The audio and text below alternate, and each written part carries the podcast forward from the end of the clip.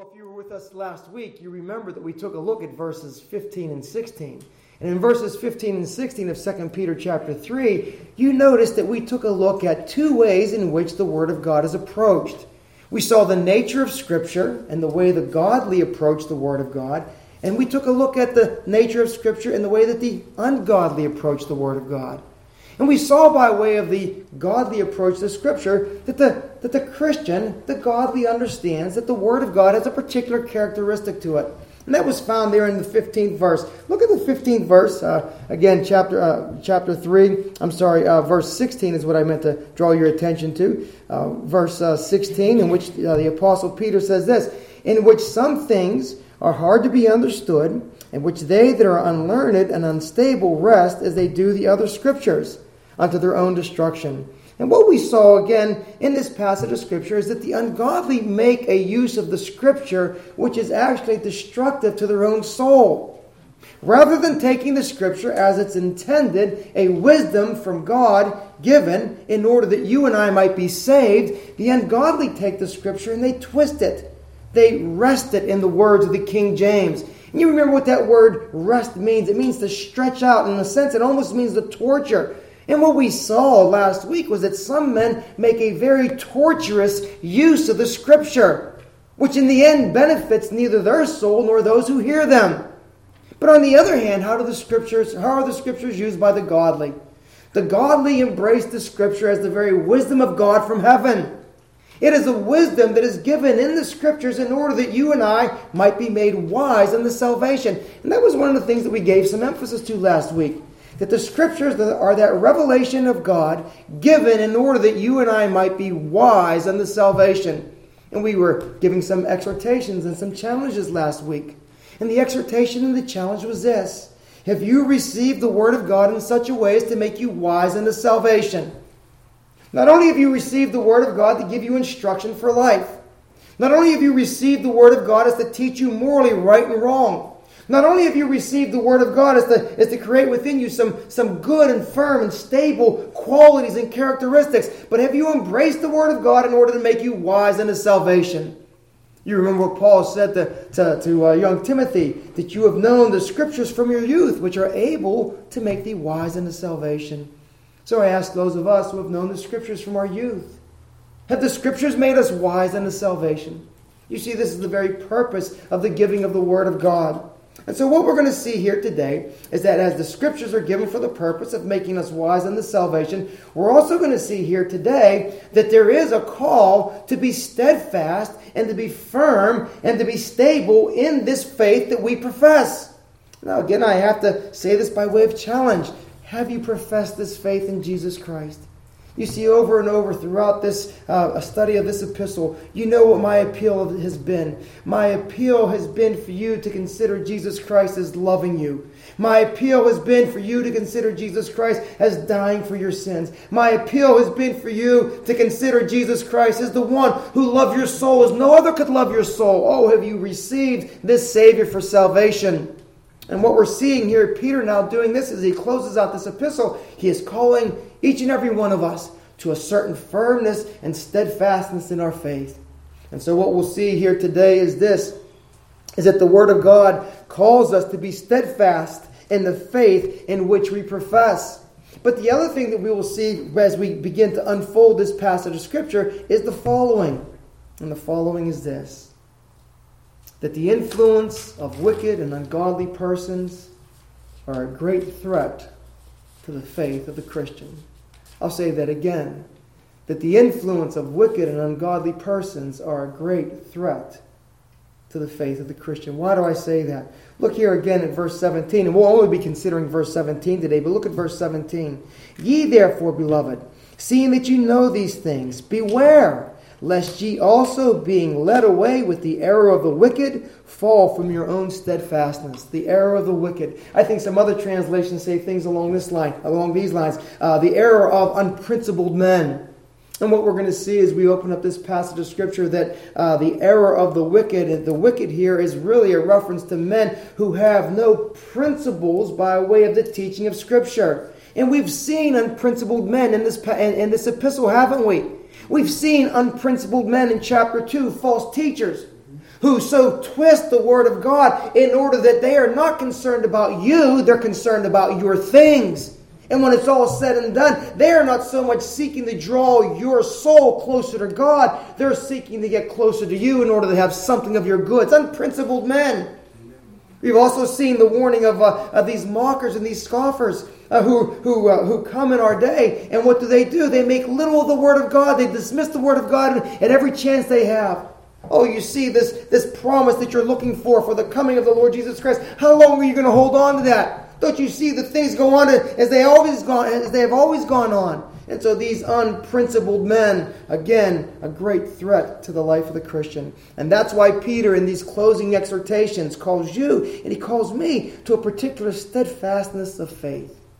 And so I want you to consider with me this quality, this essential quality of steadfastness in the life of the Christian.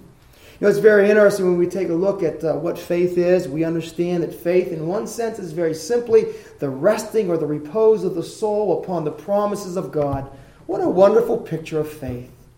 There you are in all the turbulence of life, all the ups and downs, and there is this thing, there is this thing called faith, which has been exercised in your soul, which causes you to rest peacefully in the person of Jesus Christ the person of Christ, that, that beautiful person of Jesus Christ whose face is drawn out on the pages of Scripture. I've said before, I've never seen a real picture of Jesus Christ, but I've seen a beautiful picture of him on the pages of Holy Scripture. Aren't you glad you can look into the Word of God and see something of this great and this loving and this precious Savior? And what does faith do? Faith rests in this one and so, what I want you to see and understand is that this faith, again, is something that not only is this resting and repose of the soul, this faith has certain qualities and characteristics that go along with it. And one of the qualities and one of the characteristics that are to go along with faith is a particular steadfastness, a holding firm, a holding on, a determination to, to keep on the way that God has called us to. And I think that when we take a look in the Word of God over and over again, we're going to see that there is this call to this steadfastness. And the reason why it's interesting that we uh, consider this uh, idea of steadfastness almost as an idea before we develop the text, and that's kind of what we're going to be doing today. We're going to develop the idea of steadfastness for a little bit before we actually develop the text. But one of the reasons why we have to develop the idea of steadfastness and consider what the scriptures say about us, because we see over and over again in the Word of God, and we know by way of life experience, as I said before, that there are certain people whose influence are, is detrimental to our spiritual well being. There are certain people who do you no spiritual good. They may not mean to do you no spiritual good, but they do you no spiritual good. And you need to be aware of that. And that's exactly what Peter is saying. Beware lest ye, being led astray with the error of the wicked, fall from your own steadfastness. I think we see this kind of a, uh, this kind of a, a thought uh, given to us a number of times in Scripture. You know, uh, Paul puts it very uh, simply in 1 Corinthians uh, 15, uh, verse 33, a passage of Scripture that many of us as young people have learned. Uh, 1 Corinthians chapter 15, verse 33, Do not be deceived, bad company corrupts good morals. Bad company corrupts good morals. There are certain people who do your soul no good. We have the, the, the, warning of our Lord Jesus Christ in Matthew chapter 24, uh, verse uh, 24. He says this For there shall arise false Christs and false prophets, and shall show great signs and wonders, in so much as if it were possible that they shall deceive the very elect. If it were possible, deceive the very elect. You see, deception is a, is a very real threat to the life of the Christian. And so, what we need to do is we need to be steadfast in the faith holding firm in the faith. And this is exactly what the Apostle Peter calls us to. Now, again, as I, as I said before, wicked and ungodly persons are a perennial threat to the Christian spiritual well being. And we are repeatedly warned against coming under their influence. And while the scripture calls us to do good to all men, it doesn't call us to be influenced by all men. You understand the difference? We're to do good to all men. You're to seek out opportunities to do that which is good, right, just, uh, just and, and compassionate. But you're not to be influenced by all men. And this is why David says in the Psalms again, Blessed is the man that walks not in the counsel of the ungodly. There is some counsel that you have no business listening to, listening to, my brothers and sisters. And of course, the same for me. And so, again, this idea of remaining steadfast. Now, there's something of a, something of a tension here, I have to say. And the tension is essentially this When an individual comes to true saving faith in Jesus Christ, there is a promise of security that goes along with that profession of faith.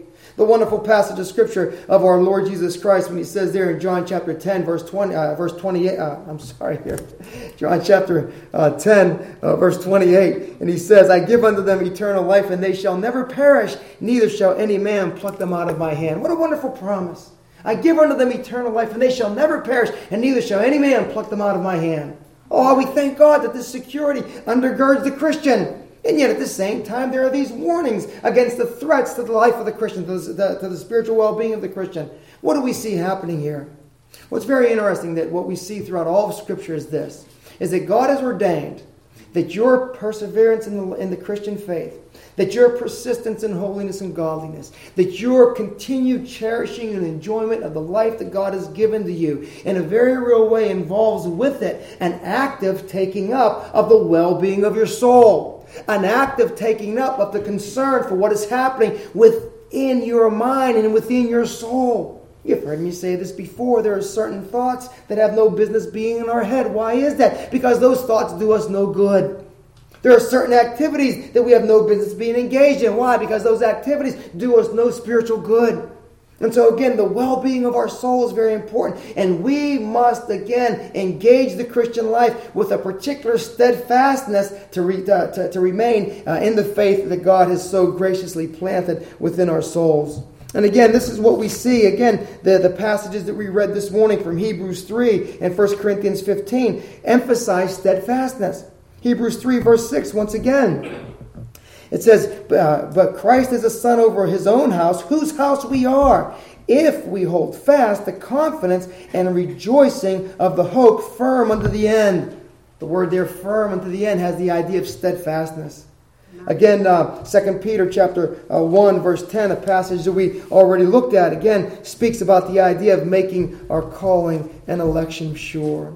So again, we are called to a steadfastness of heart and soul. We are called to a particular a stability and a particular firmness in our Christian convictions that we must always weigh against the influences that we are experiencing in the life in which we live. Well, as I said before, by way of this gracious activity of God to make it, to make God's people steadfast, you and I must understand that steadfastness is first and foremost a quality within God that he works within the hearts of all of his children who have been given a new nature through the work of the Holy Spirit. And so the nature of steadfastness and the, na- eh, the quality of steadfastness and the nature of God, can I say it this way, filters down into the lives of his people. You look at Psalm 136, a psalm which, again, in the, uh, uh, in the ESV speaks about God's steadfast love. Psalm 136 over and over God's steadfast love, God's steadfast love, God's steadfast love. It's, it's, a, it, it's the focus of an entire psalm. But that same steadfastness, God works in us. And isn't this something that we see about the Christian life that just really, in one sense, uh, kind of just, just, just enraptures our thinking? That what we find in the Christian life is not merely a me holding on to the promises of God, but the power of God holding on to me. I love that thought. There I am in my weakness. There's something underneath. There I am in my in my and sometimes my doubts. And there's a voice from the Word of God speaking clearly. There I am in all of my tops and turvy uh, experiences of life. And there's the Word of God as an anchor to the soul. And so, again, what we see throughout the scriptures constantly is this is that the Christian life is a life wherein the power of God is actually being worked into the individual Oh, have you experienced that power? Amen. Have you experienced the power of God, God's working in you?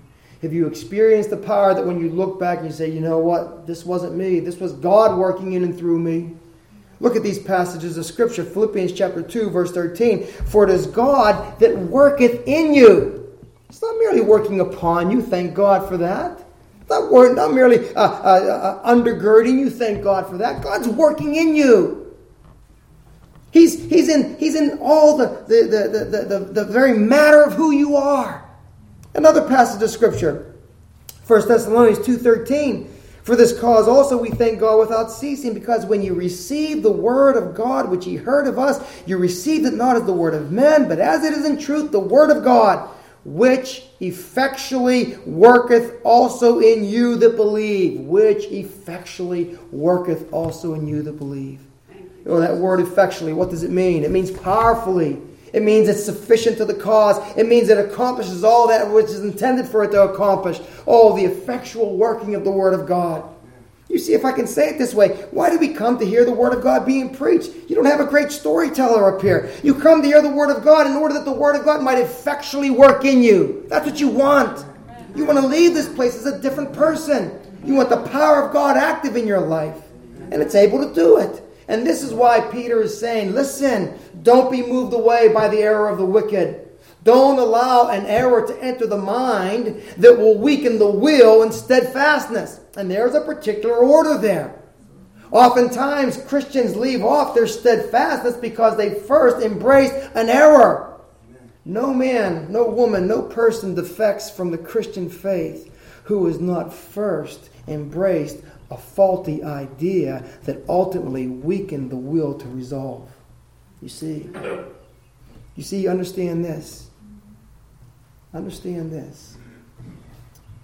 You give up the will to fight before you give up in the fight.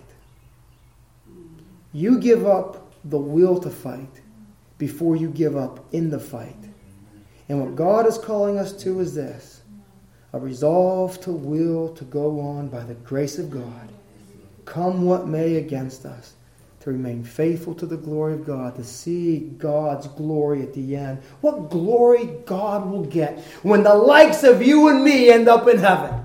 And I mean it. I, I mean it just the way I said it. What glory God will get when the likes of you and me end up in heaven. People might look around and say, What are you doing up here? Say, well, it was, the, it was the grace of God and nothing else that got me up here. And so, again, the idea now is to remain steadfast in this faith that God has so graciously granted to us. So, so much about the, the general idea of uh, the concept of steadfastness. Now, what I want to do is I, I want to work this, uh, this idea out from the passage of Scripture in front of us, 2 Peter chapter 3, verse 17. And what I want you to see from the passage of Scripture is, uh, is three things. We've already somewhat touched on the first, but three general things. Number one, we're going to take a look at steadfastness once again as an essential quality in the life of the Christian. We'll go very quickly through that. We've already touched on, on, on, on most of that. But second thing, uh, secondly, what I want you to see from the text itself, and look at the text here once again, verse 17. Look at the text, and this is how we're going to outline it. Number one, we're going to see helps to steadfastness of the soul helps to steadfastness. And notice what the helps are here in verse 17. Ye therefore, beloved, seeing that ye know these things before, beware lest ye also being led away with the error. There, there, there, are a number of things here, and I'll delineate them here in a minute, that are helps to steadfastness. And then the second thing we're going to see here are the hindrances to steadfastness. And we'll take a look at that. And the, and the, the primary hindrance uh, to our steadfastness is this error of the wicked, or some of your translations say the error of unprecedented principled men. Well, let's take a look at this again. Steadfastness, then, as I said before, is an essential quality in the life of the Christian. Now, you and I are not always as steadfast as we ought to be, but we should never use that as an excuse to think that steadfastness is not something that is always expected of the Christian. You and I are called to a steadfast faith. You and I are called to this particular resolve. And that leads us to the question how do we understand the word steadfast? What's the best way to, to kind of uh, use words to create something of a picture here so that we can understand it? Well, when we look in our dictionaries, what we see about steadfastness is this. To be steadfast is to be, is to be I'm sorry, to be steadfast is to be resolutely or dutifully firm and unwavering. The word indicates a determination and a loyalty. And if you allow me to say, it's a, it's a, it's a beautiful word for Father's Day. Because this is what we should expect of fathers and men. We should expect of all persons that fathers will remain firm and steadfast, that fathers will remain resolute in the faith, that fathers will not defect or allow themselves to be undermined by error, but that they will remain, again, as God calls them here, to be steadfast. So, like I said, it's a very good word for Father's Day. But it's also a good word for, for our ladies to understand as well. In Proverbs uh, chapter 12, verse 4, uh, Solomon writes this He says, A virtuous woman is a crown to her husband, Uh, but Miles Coverdale, the, the, the, the, English gentleman who, who gave us the first um, uh, English translation of the scripture, says this about Proverbs 12, verse 4. He says, A steadfast woman is a crown to her husband. And man, isn't that the truth? man, you know there are times when we're not the men that we ought to be. And some of you have had that great privilege of having your wife say to you, This is what we're going to do. You've determined to do this. You know what God calls you to do here. Isn't it a wonderful thing to be spurred on to godliness and holiness by way of your wife? I think, oh, sweetie, you're right. You know, I'm sorry about that. We'll get it right here, you know. But again, thank God that this kind of call can be given. A steadfast woman is a crown to her husband. Well, again, this excellent quality, as I've said before, this excellent quality is emphasized in Scripture as something which is to infuse the whole approach to the Christian life. It isn't just a category that we add, a little compartment that's added on. It's to infuse all that we do. And we see this again. Paul loves it when he sees steadfastness in the lives of those he writes to. In Colossians chapter 2, verse 5, he says this For though I be absent in the flesh, yet I am with you in spirit, joying and beholding your order and the steadfastness of your faith in Christ. Here was this man, this, this apostle Paul, who, if you read in 2 Corinthians chapter 11, he expended much for the well being of the church. Of course, he was not our Savior who bled and died for him, but he was a faithful under shepherd who, who, if we can say it this way, poured out blood, sweat, and tears for the church. He loved the church. And we're going to see this is one of the great helps to the, to the, to the, to, to, to the Christian remaining steadfast. One of the great helps of the Christian remaining steadfast are men like the Apostle Paul and men like the Apostle Peter. We'll get to that shortly. But what does Paul say? He says, I, I am joying in beholding your order and the steadfastness of your faith. There he was hearing things about that church in Colossae, still standing faithful. Here he was hearing things about that, uh, that church, still doing the work of God. Here he was hearing the things uh, about that church that was saying that the, that, the, that the gospel was not only being established, it was moving out. You see this steadfastness in the faith. 1 Corinthians again, 15, verse 58. Wonderful passage of Scripture. Wonderful passage for preaching on, uh, on, the, uh, on the day of, uh, of resurrection. 1 Corinthians 15, 58. Therefore, my beloved brother, be ye steadfast, unmovable, always abounding in the work of the Lord, for as much as ye know that your labor is not in vain in the Lord. You see, the Christian comes to the end of his days not looking back on work that has already been rewarded for or work that has already been compensated for. The Christian comes to the end of his days looking forward to that great blessing that God will bestow upon him for a life of faithful service to the cause of Jesus Christ. What's your future look like, my brothers and sisters? Is there great blessing awaiting you for that steadfast work and that steadfast faith that you have shown? Or has all your energies been expended for what's behind you? No wonder people come to the end of their days in despair. But the Christian, you see, I say this with as much caution as I can because by the grace of God, I'm not near my dying day. But can't the Christian, in some sense, and I have to emphasize in some sense, his dying day is a day of departure from his loved ones. He knows that. His, die, his dying day may be a very painful day. He's aware of that. His dying day may be a day in which there are many things that uh, maybe if he's not fully settled out in his mind, he understands that. But in a very real way, he thinks his dying day is his best day. It's the day that will usher him, into, usher him the presence of his heavenly Savior. It's the day in which he will hear from the words from the lips of the Lord Jesus Christ, Well done, thou good and faithful servant. Oh, why not come to the end of your days looking forward to that? Then the end of your days looking back and say, What was it all worth? Vanity of vanity, all is vanity. And so, again, this idea of being steadfast in the faith. Hebrews chapter 3, verse 14 again, for we, we are made partakers of Christ if we hold the beginning of our confidence steadfast to the end. Oh, this call to steadfastness. 1 Peter chapter 5 verses 8 and 9 be sober be vigilant because your adversary the devil is a roaring lion walks about seeking whom he, seeking whom he may devour whom resist steadfast in the faith. Amen. And so again this quality of steadfast faith is first of all found in God who then works it into his people. I mentioned Psalm 136 earlier. Give thanks to the Lord for he is good for his steadfast, you know it, amen, for his steadfast love endures forever. Yes, there are challenges to the life of the Christian. His steadfastness at times seems to waver, but when it's all said and done, he will not be moved away from this essential fact that steadfastness is a vital quality in the life of the Christian that he will always seek to maintain and always seek to strengthen as he goes through his life. As I said before, an individual falls from his steadfastness before he defects from the faith. You see, if you can undermine the, this, this determination to be steadfast, you see Satan has, done, has gone a very long way to causing us to stumble in the faith. The, the individual oftentimes gives up the will to fight before he gives up in the fight.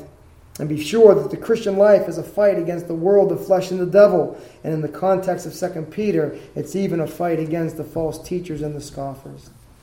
And so, my friends, again, I call you to steadfastness in the life of the Christian faith. And I hope and I pray that not only have you taken up, again, this Christian faith, but I hope and pray that you've also taken up the resolve to be steadfast in this faith. Well, let me give you, again, uh, some helps if I can put it this way, some helps to steadfastness in the life of the Christian. And the first thing that I would say to you is this, and this is, uh, I hope you'll allow me to, to, to, to frame this uh, first point along these lines. I'm challenged by what I'm about to say, but I have to say it because I believe it's in the Word of God here. The first help to the steadfastness in your soul is a caring pastor. Now, why do I say that? Because look at what Peter says here in 2 Peter. Ye therefore, beloved. You see, the first help that these Christians had in their steadfastness was a man of God who cared for them. Amen. Ye therefore, beloved. Not ye therefore, you knuckleheads. Not there ye therefore, you slow hearts. Well, sometimes, you know, not ye therefore, you slow hearts. Not, none of these things. Ye therefore, beloved. Paul takes up the same, the same call, doesn't he? In 2 Corinthians chapter 7, verse 1, having therefore these promises, dearly beloved, let us cleanse ourselves from all filthiness of the flesh and of the spirit, perfecting holiness. Some of you may have heard me say this before. He who loves you the most, I'm sorry, he who loves you, I'm sorry, yes, he who loves you the most calls you to, I'm sorry, he who loves you the best calls you to holiness the most. He who loves you the best calls you to holiness the most. You understand? That urging that others give to you and me to stay faithful to God, they're, they're doing that not so that they can just get under our skin. They're calling us again to holiness. Why? Because they have the well being of our soul in mind. And so, again, the, the first help that we have by way of, uh, uh, by way of this steadfastness is, again, a, a, a man of God who, who, who loves us, a man of God who himself has been affected by the truth of Scripture. And so, Peter then is making this appeal to his beloved, these ones to whom Christ has given the, the, the, the, the, the concern for it within his soul. So, again, the first help is a, is a man who loves them, a pastor again, who calls them to holiness. The second thing I want you to see here, by way of a help to, to our steadfastness, is that a knowledge of Scripture. Again, this is really the, the, the, direction that Peter is going in. And in one sense, I, I apologize for taking so long to get to this main point. And what Peter is doing is essentially this. Notice again in here, verse 17. Ye therefore, beloved, seeing that you know these things. You see, a knowledge of Scripture is, in one sense, the very fuel for steadfastness. How will you stay steadfast in the, in the Christian life? It's by way of a knowledge of the truths of Scripture. Seeing that you know these things. And what things is Peter talking about? Well, he's talking about the things that he's made clear throughout this epistle. You remember what he said about the nature of the Christian life. You remember what he said in 2 Peter chapter 1 verses 5 through 11 and bear with me as I read these words to you. Peter says this, and besides this, giving all diligence, there's, that, there's another word. It's a related word almost to steadfastness. It's a, it's a, it's a word that means uh, to, to, to, to expend energy in. But again, let me get back to the text. And besides all this, giving diligence, add to your faith virtue, and the virtue knowledge, and the knowledge temperance, and the temperance patience, and the patience godliness, and the godliness brotherly kindness, and the brotherly kindness charity. For if these things be in you and abound, they make you that ye shall neither be barren nor unfruitful in the knowledge of the Lord Jesus Christ. And he goes on to say in verse 10, give, uh, Wherefore, brethren, give diligence to make your calling and election sure, for if you do these things, you shall never fall. What am I saying here? since you know these things before, what do you know? You know that this is what the Christian life involves. The Christian life is that continual development and addition of graces in the life that fully form out what the spiritual life intended by God for you is. Adding virtue, adding patience, adding kindness, adding knowledge, all these things. And I have to ask you the question, brothers and sisters, how is it going with you on this? Have the words that have the words from the pages of Scripture laid there? Have they only passed through your eyes? Or have you asked yourself the question, how can I add to my faith virtue? How can I add to virtue knowledge? How can I add to knowledge godliness? How can I do these things? Well, you see, there's a sense in which the way you do these things is by being steadfast. In one sense, Peter's coming full circle. He opened the letter with this encouragement, he's closing the letter with this encouragement.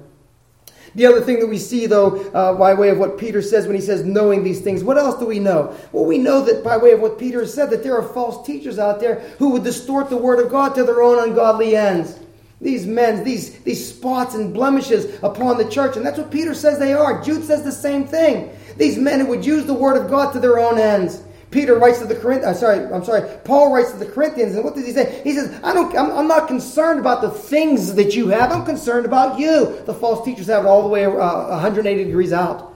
The false teachers really don't care about you, they care about your things. And these men, as I said before, are a blight on the church.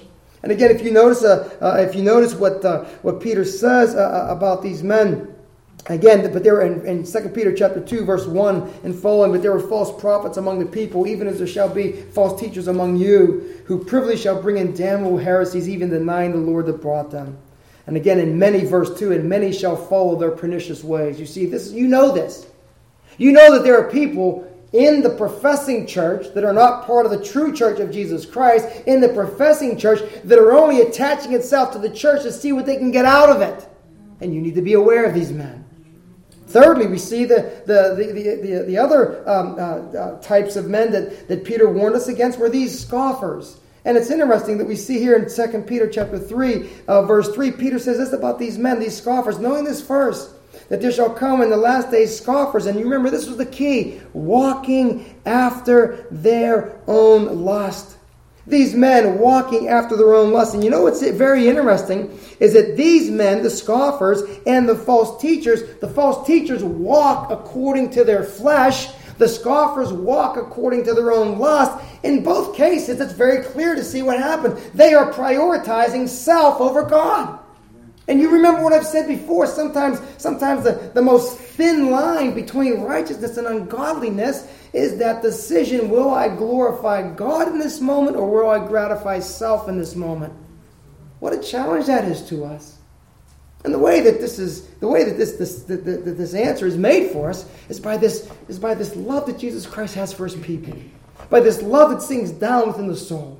You remember what, what, jo- what Joseph said when he was tempted there. How can, I, how can I sin against God? How can I do this great evil against God? David, again, having sinned, what does he say? Against thee and thee only have I sinned. There are others involved in the repercussions of his sin. Are the scriptures not denying that? When it was all said and done, you see David understands that he stands as a man before God. Oh, you see a love for God will take you to the highest heights. A love for Jesus Christ will bring, will bring you way beyond what you ever thought you could be. Oh, love the Lord Jesus Christ and love him in sincerity, I pray. And so, again, the nature of the false teachers, the nature of the scoffers, but also what do they know? Again, Peter says, Ye therefore, beloved, seeing ye know these things, what other things? Well, the things that were spoken of by way of the reality of the second coming. The, the coming of the Lord Jesus Christ to judge sin. You remember, the scoffers deny that. But Peter's saying, You know better than that. Peter says, of course they're going to deny that. All they all they're concerned about is living according to their own lust. They're going to deny, they're going to deny any uh, idea of accountability ultimately before God. But you know better than that. you know not only the Word of God tells you that, you know in the quietness of your heart, your conscience tells you that. Some, some of us may not know the scriptures as well as we ought to, but we know that old saying, God don't sleep. You know that He doesn't sleep. You know there's coming a day when God will set all things right and judge. And so what does what does Peter say here again? He says he says you know again these men that are out there denying the, the reality of the second coming.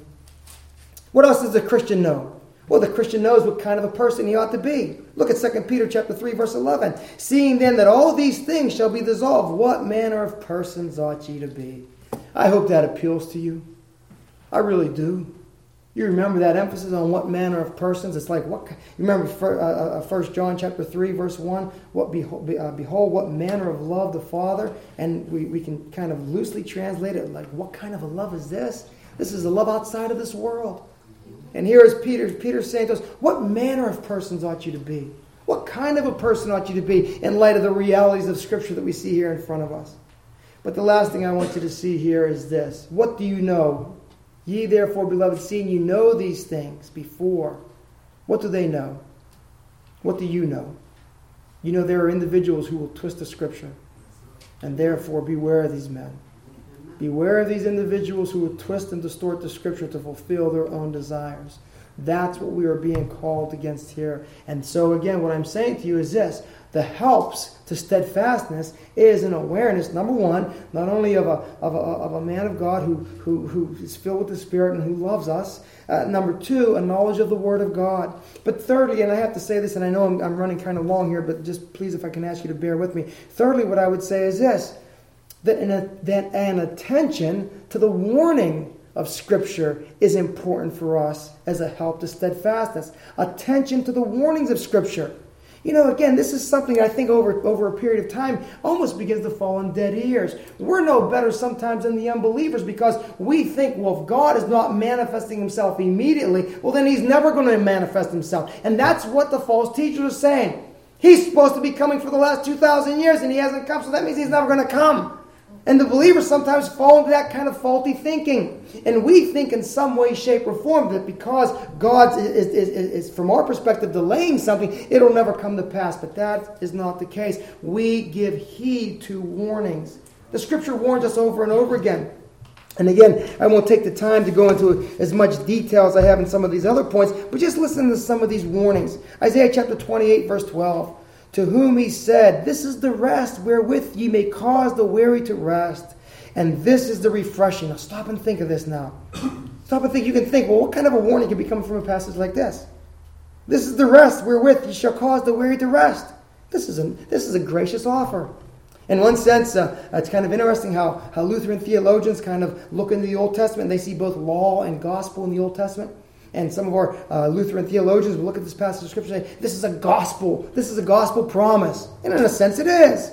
Listen once again. This is the rest wherewith you may cause the weary to rest. And this is the refreshing. But notice what God says through the prophet. Yet ye would not hear. Yet ye would not hear. The gracious promise is made. Yet the refusal of the promise. You see the warning not heeded. Isaiah chapter 30, verse 15. Thus saith the Lord God, the Holy One of Israel, and returning in rest ye shall be saved. In quietness and confidence shall be your strength, and ye would not. Do you hear the warning? God offers you peace and confidence and quietness and rest. And you say no, you'll go your own way, and difficulty and unsettledness and, and, and catastrophe comes. Why? Because you would not. You didn't heed the, the warning of Scripture. Jeremiah 29, verse 19. Because they have not hearkened to my word, saith the Lord, which I sent to them by my servants, the prophets, rising up early and sending them, but ye would not hear. And then the Second Chronicles, that passage of Scripture that really is a, is a summary of all of, uh, all of the, uh, uh, the refusals uh, uh, throughout the history of the, uh, of, of the kingdom to hear the, the warnings of the prophets. Second Chronicles 36, verse, verse 16. But they mocked the messengers of God, they despised his words, and they misused his prophets until the wrath of God arose against his people. Listen to this till there was no remedy. What an awful passage of Scripture. Not because there's something less, but what, what, what, what dreadful awe it stirs up within us. A warning, a refusal to listen until there was no remedy. I hope in my prayers that that'll never be said of any of us. And so, again, a man of God who loves the soul, a knowledge of the Word of God, a, a willingness to, to, to, a willingness uh, to, uh, to, to respond to the warnings of Scripture. Those are the helps to your steadfastness. And I hope and I pray that you will take up every one of those points in order to again, uh, again uh, resolve within you uh, to be steadfast in this faith. Well, what are the hindrances to, to this steadfastness? And, and again, we, we have to move along somewhat quickly here. But notice again, verse 17. What are the hindrances? And it's right here in the passage of Scripture. And I hope you see that these points that we're making are being, being lifted up right from the passage itself. Ye therefore, beloved, seeing ye know these things before, beware. There's the, there's the helps. And here's the hindrance. Beware lest ye also, being led away with the error of the wicked, fall from your own steadfastness. What is the hindrance to your steadfastness? It is the error of the wicked. Well, what is the error of the wicked here? Well, it's kind of interesting that when we uh, understand the idea, the King James says the error of the wicked. Some of our newer translations say the error of unprincipled men. The idea is this: is that these are individuals who, who will not subject themselves to the authority of Scripture. Not too many of those people around today, right? Yeah, I know. That's why we need this warning, brothers and sisters. Because most of our friends, we don't mean to be mean, we don't mean to be harsh, but most of our friends probably don't care much for the authority of Scripture. They may be kind enough to respect you for your view of Scripture. But Peter is saying, beware of this. You see, beware. Notice what he says here again. Lest ye be led away. I think some of your newer translations say carried away. Understand what's happening here is this. The challenge is directed, first of all, to the mind. But the challenge that is directed to the mind never stays in the mind. The challenge that is directed to the mind has an effect on the will. And what happens essentially is this when an individual leaves off their steadfastness, they first embrace a faulty idea. And then the effects of that idea so impact the will that the conduct and the final decisions of the individual have become so counter to the teaching of Scripture that that individual is in that place where we have to sadly say he has defected from the faith that he once professed. Oh, so many questions come up. We want to we want to we want to patch that plug by saying, "Wait a minute, wait a minute. I can't lose my salvation. Wait a minute, wait a minute. Whom God whom God saves, he saves securely. There's a truth in that. I will not deny. That's, that's, that's within the fabric of my doctrinal understanding. But within the fabric of the teaching of Scripture is the realization that, brothers and sisters, you and I must be about the well being of our soul. God works in us both the will and the do of His good pleasure. And so He keeps you in His saving power by working affections in your heart for Jesus Christ. He works within you his saving and keeping power by giving you a, a, an awareness and a concern and a caution about those ideas that would lead you astray. You see, this whole thing is dynamic, it's not static. We want to say, I made a decision on a certain time and I was put over in a certain category. And there is this reality of what's sometimes known as positional truth. You're set with Christ in heavenly places. That is true. But being set with Christ in heavenly places, there's a conduct that's consistent with that. And as I said before, every individual who ever has defected from the Christian faith was first and foremost led astray by a particular error. Or secondly, had that error impact his resoluteness concerning his, his, concerning his steadfastness. And when it was all said and done, he woke up one day and says, What's the use of all this? Why should I go on with this? Those who love you the best call you to holiness the most. My brothers and sisters, I'm sure many of you have better minds, better willpower, better resolve of spirit. But my brothers and sisters, I'm telling you right now, it is the Lord God Almighty who keeps his people. And there's something about these appeals and these warnings in Scripture that makes us see when it's all said and done if God had not worked resolve within my soul, where would I be? So, my brothers and sisters, once again, take up the call to steadfast faith. As a matter of fact, we come to apply this passage of Scripture. And how do we apply it? Well, there are a number of applications that we have to make here.